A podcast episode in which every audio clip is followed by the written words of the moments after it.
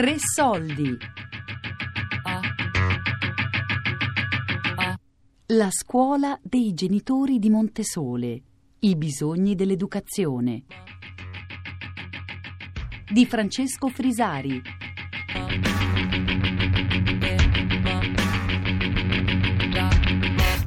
La cosa che abbiamo in comune è il tentativo di non farsi organizzare la propria esistenza dagli altri su tutta una serie di cose, di non dare troppo per scontato, cioè la nostra esistenza spesso è molto organizzata da dei ritmi sociali e da alcune istituzioni sociali che ci organizzano il nostro tempo e i nostri spazi.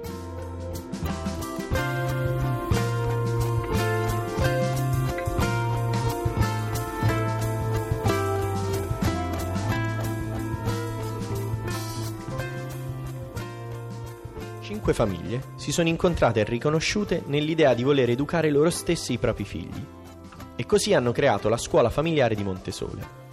Ma in comune fra loro non ci sono solo le idee educative, tanti temi e comportamenti in qualche modo alternativi su cui si sono trovate, dall'allattamento all'alimentazione, alla scelta di vivere fuori città, nell'Appennino bolognese. Anche se tutto questo non ha significato l'assenza di conflitti.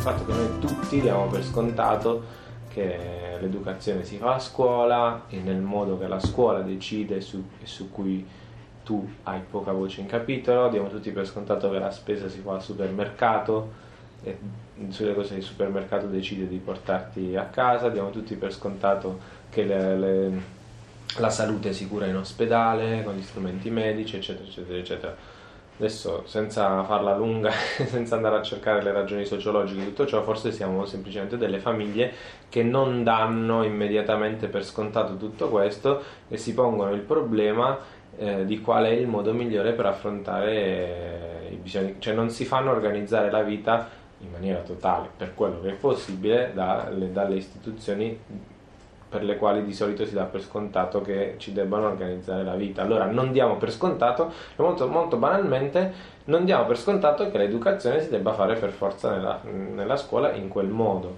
Hm?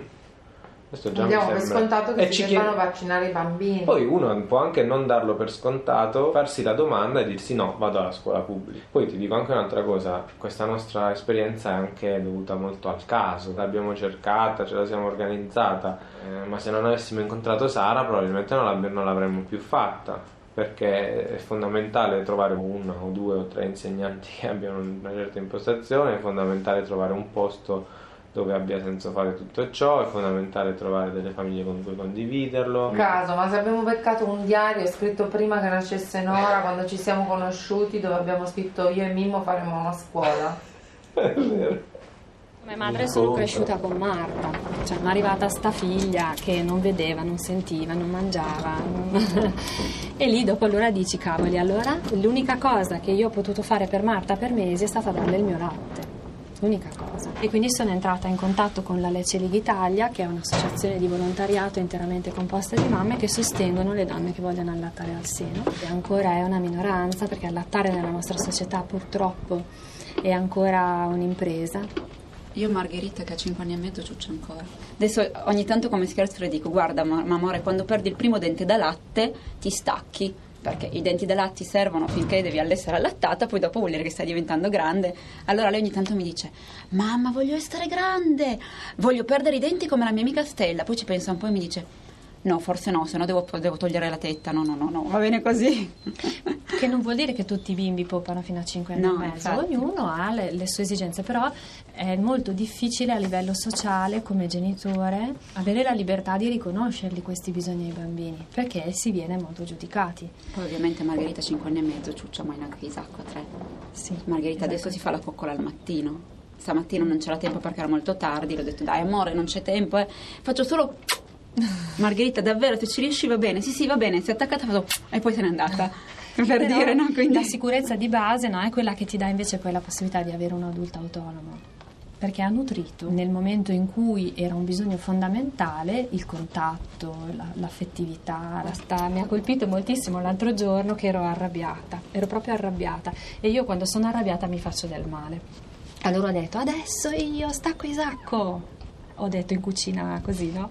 E perché non ne posso più? Tommaso, che ha 13 anni, mi ha detto No, ma mamma, ma lui non è pronto. Ma serissimo, eh? lui non si è reso conto che stavo scherzando.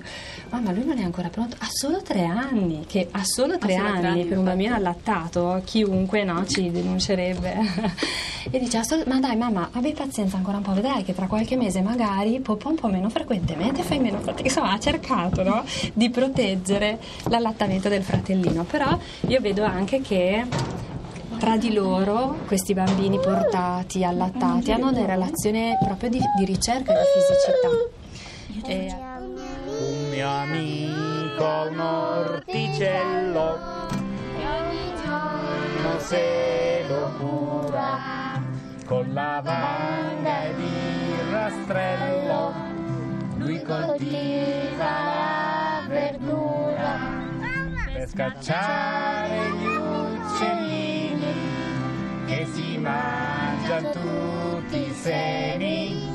Un fantoccio ha costruito con la panga e i bastoni. Ma è successa una cosa molto strana. Noi partiamo come coppie di genitori cittadini normali eh, che vogliono fare un parto, cioè prima di pensare di concepire una figlia io non avevo la più pallida idea di cosa fosse un parto in casa altro di altro tipo, poi resto incinta, conosco la, la realtà del parto in casa e da lì a Valanga sono successe tutta una serie di robe che ci hanno portato fino a qui. E nello specifico è che abbiamo poi conosciuto persone appunto un po' diverse dal pensare comune, quindi vabbè ci siamo accostati al parto in casa, abbiamo partorito a casa, poi la dei libri mi aveva convinto che il modo diciamo più naturale per portare i bambini era portarli addosso, perché del resto deriviamo dai primati, i piccoli di scimmia si aggrappano loro perché hanno la forza per aggrapparsi, i nostri piccoli no, per cui in qualche modo devi provare a tenerli tu, no? Siccome il fisico è quello che è, ci sono dei supporti meravigliosi che sono le fasce, i marsupi, eccetera, e quindi ho cominciato con Margherita. E poi a un certo punto ci è venuta un po' la voglia di dire ma cosa ci stiamo a fare in città con una bambina, insomma, eh, cosa le possiamo offrire? Sì, le possiamo offrire tanto dal punto di vista culturale, ma poi ma- manca il contatto con la natura, ci sono i giardinetti, però... E quindi abbiamo cominciato a dire, vabbè, proviamo, potremmo, potremmo provare a pensare ad andare un po' fuori, no? Volevamo muoverci in Piemonte, cioè vicino a Torino, io sono torinese, nata a Torino, quindi con tutte le radici lì. E poi abbiamo avuto la fortuna di poter fare sei mesi in campagna facendo uno scambio di casa con degli amici che dovevano andare via sei mesi e non volevano lasciare la casa vuota. Ci hanno detto, ah, ma perché non venite voi, ci tenete la casa, così fate la prova. E lì la prova è andata molto bene perché ci è piaciuta, però poi in realtà in questi sei mesi ci siamo resi conto quanto si è da soli in campagna, no?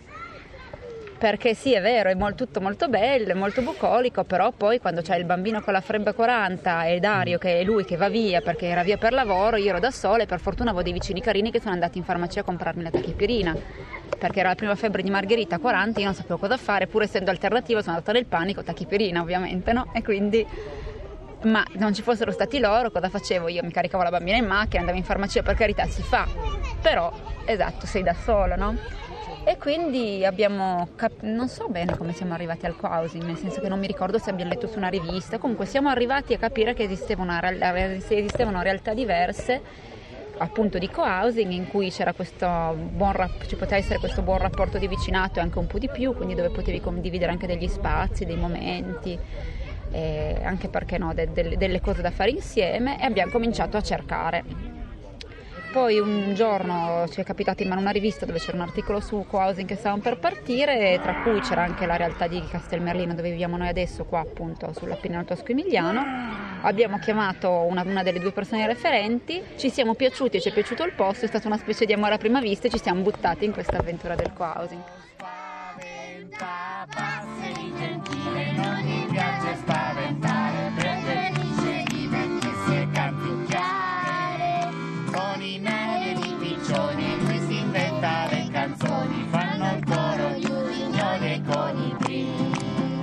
Circondato dagli amici che svolazzano, intorno lui fa feste ed offre a tutti da mangiare.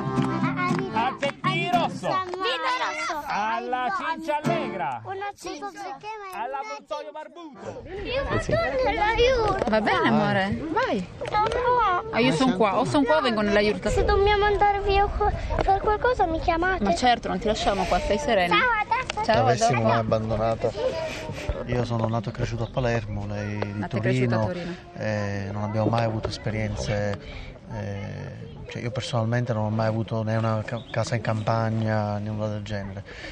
Diciamo che il parto di Margherita è stato effettivamente un punto di non ritorno, cioè quella svolta che eh, appunto quando nasci poi non, non ti puoi più nascondere, per cui è, un, ehm, è cominciato un percorso che ci è piaciuto sempre di più. Noi abbiamo eh, praticamente un terreno in comune, circa 23 ettari, eh, attorno a un gruppo di case, quindi ognuno, la, la proprietà è tutto in comune, ognuno ha la sua casa, quindi il suo spazio intimo chiaramente, eh, e poi tutte quelle che sono le decisioni relative al terreno e alla proprietà chiaramente vengono fatte assieme. Poi ci sono delle cose che ci siamo costruiti assieme, dall'orto agli alberi, i fiori, insomma tutto quello che, che può rendere bello il nostro vivere quotidiano. E ognuno di noi ha un proprio lavoro, cioè Castelmerlino è una realtà ehm, fatta ancora di, di tanti pezzi che si vanno unendo assieme e che ehm, ancora però eh, non ha una sua eh, diciamo, autonomia, una sua identità in quanto gruppo, nel senso che non facciamo, ehm, stiamo appena fondando un'associazione per partire con delle attività comuni ehm, che riguardano il luogo, che verranno fatte in quel luogo e che quindi ci coinvolgeranno come gruppo. Beh, abbiamo visto che tanta gente più o meno della nostra età aveva fatto questa scelta e, e ci siamo trovati concordi su tante idee perché avevano fatto la scelta di emigrare, di venire a riscoprire l'Appennino e, e di viverlo in un certo modo, se vuoi un- una specie di nuova, di new age de- dell'Appennino e, e ci siamo trovati d'accordo su tante idee, non solo a partire dall'alimentazione co- con i gruppi di acquisto solidale, di cui molta gente che è qua fa parte anche dei gruppi di acquisto solidale, fino alla scuola eh, o asilo come lo vogliamo chiamare. Diciamo che ci siamo trovati ognuno con la sua storia di vita, eh, però le, dire, le vie principali erano quelle per tutti, Sì, sì, la sì. direzione era quella un po' per Sì, adesso sembra, ovviamente, c'è anche un fenomeno modaiolo, diciamo così, di, di dire che tutto quello che come si faceva una volta è assolutamente meglio. Io non credo che sia così, perché noi non siamo ostili alla tecnologia, magari la tecnologia intendiamoci non l'energia nucleare, alla tecnologia intesa come computeristica, wifi e, e- e- e via dicendo. Però siamo, siamo certi che certe cose che i nostri nonni facevano e avevano capito e conquistato e si sono dimenticate, forse è stato un errore dimenticarle perché sono, sono modi di agire che, sono- che fanno bene a, a- a noi, alla, alla bambina e a, e a tanti altri, come quando abbiamo deciso di non farla vaccinare. Non voglio entrare nel contesto religioso, ma abbiamo anche deciso di non farla battezzare. In Emilia Romagna comunque siamo fortunati perché è una regione che accetta il- l'obiezione di, cons- di coscienza sulle vaccinazioni. Questo non è in tutte le regioni. Abbiamo passato cinque giorni per le vacanze a Torino dai miei suoceri, dal mio suocero. Io mi sono ritrovato in casa, in un condominio, a riscoprire una quantità di tempo che in teoria dovrei avere in una dimensione lenta e tranquilla la natura, invece è quasi al contrario, nel senso che in città eh, hai anche un tempo di- per, per oziare perché proprio materialmente non hai tutti quegli stimoli. Qui fra l'orto, il pane in casa, eh, le, le cose, il Beh, il pane cortile. anche a Torino avevamo cominciato a farlo, sì, però. il cortile fuori da sistemare appunto le cose, zappare, ora, ora poi con la primavera cominciano la legna, abbiamo 13 ettari di bosco, quindi già solo per pulirlo è legna per i prossimi 10 anni proprio. È anche vero che quando ti fermi, ti siedi e guardi i paesaggi, almeno dove viviamo noi, l'occhio respira così tanto di più è così tanto che eh, quei minuti, quelle ore, quel tempo che puoi dedicare a quel momento lì eh, ti dà davvero un'energia che, che in città io non ho. Eh, in città ho sempre avuto la sensazione di questa chiusura intesa come ehm, proprio l'occhio non respira.